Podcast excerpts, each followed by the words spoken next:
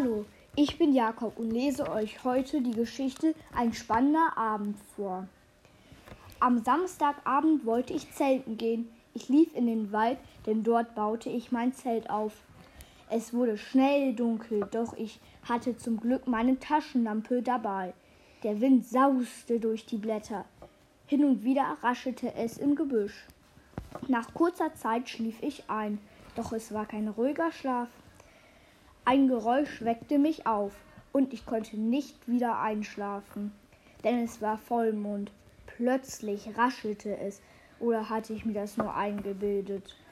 Doch da sah ich Schatten an der Zeltplane.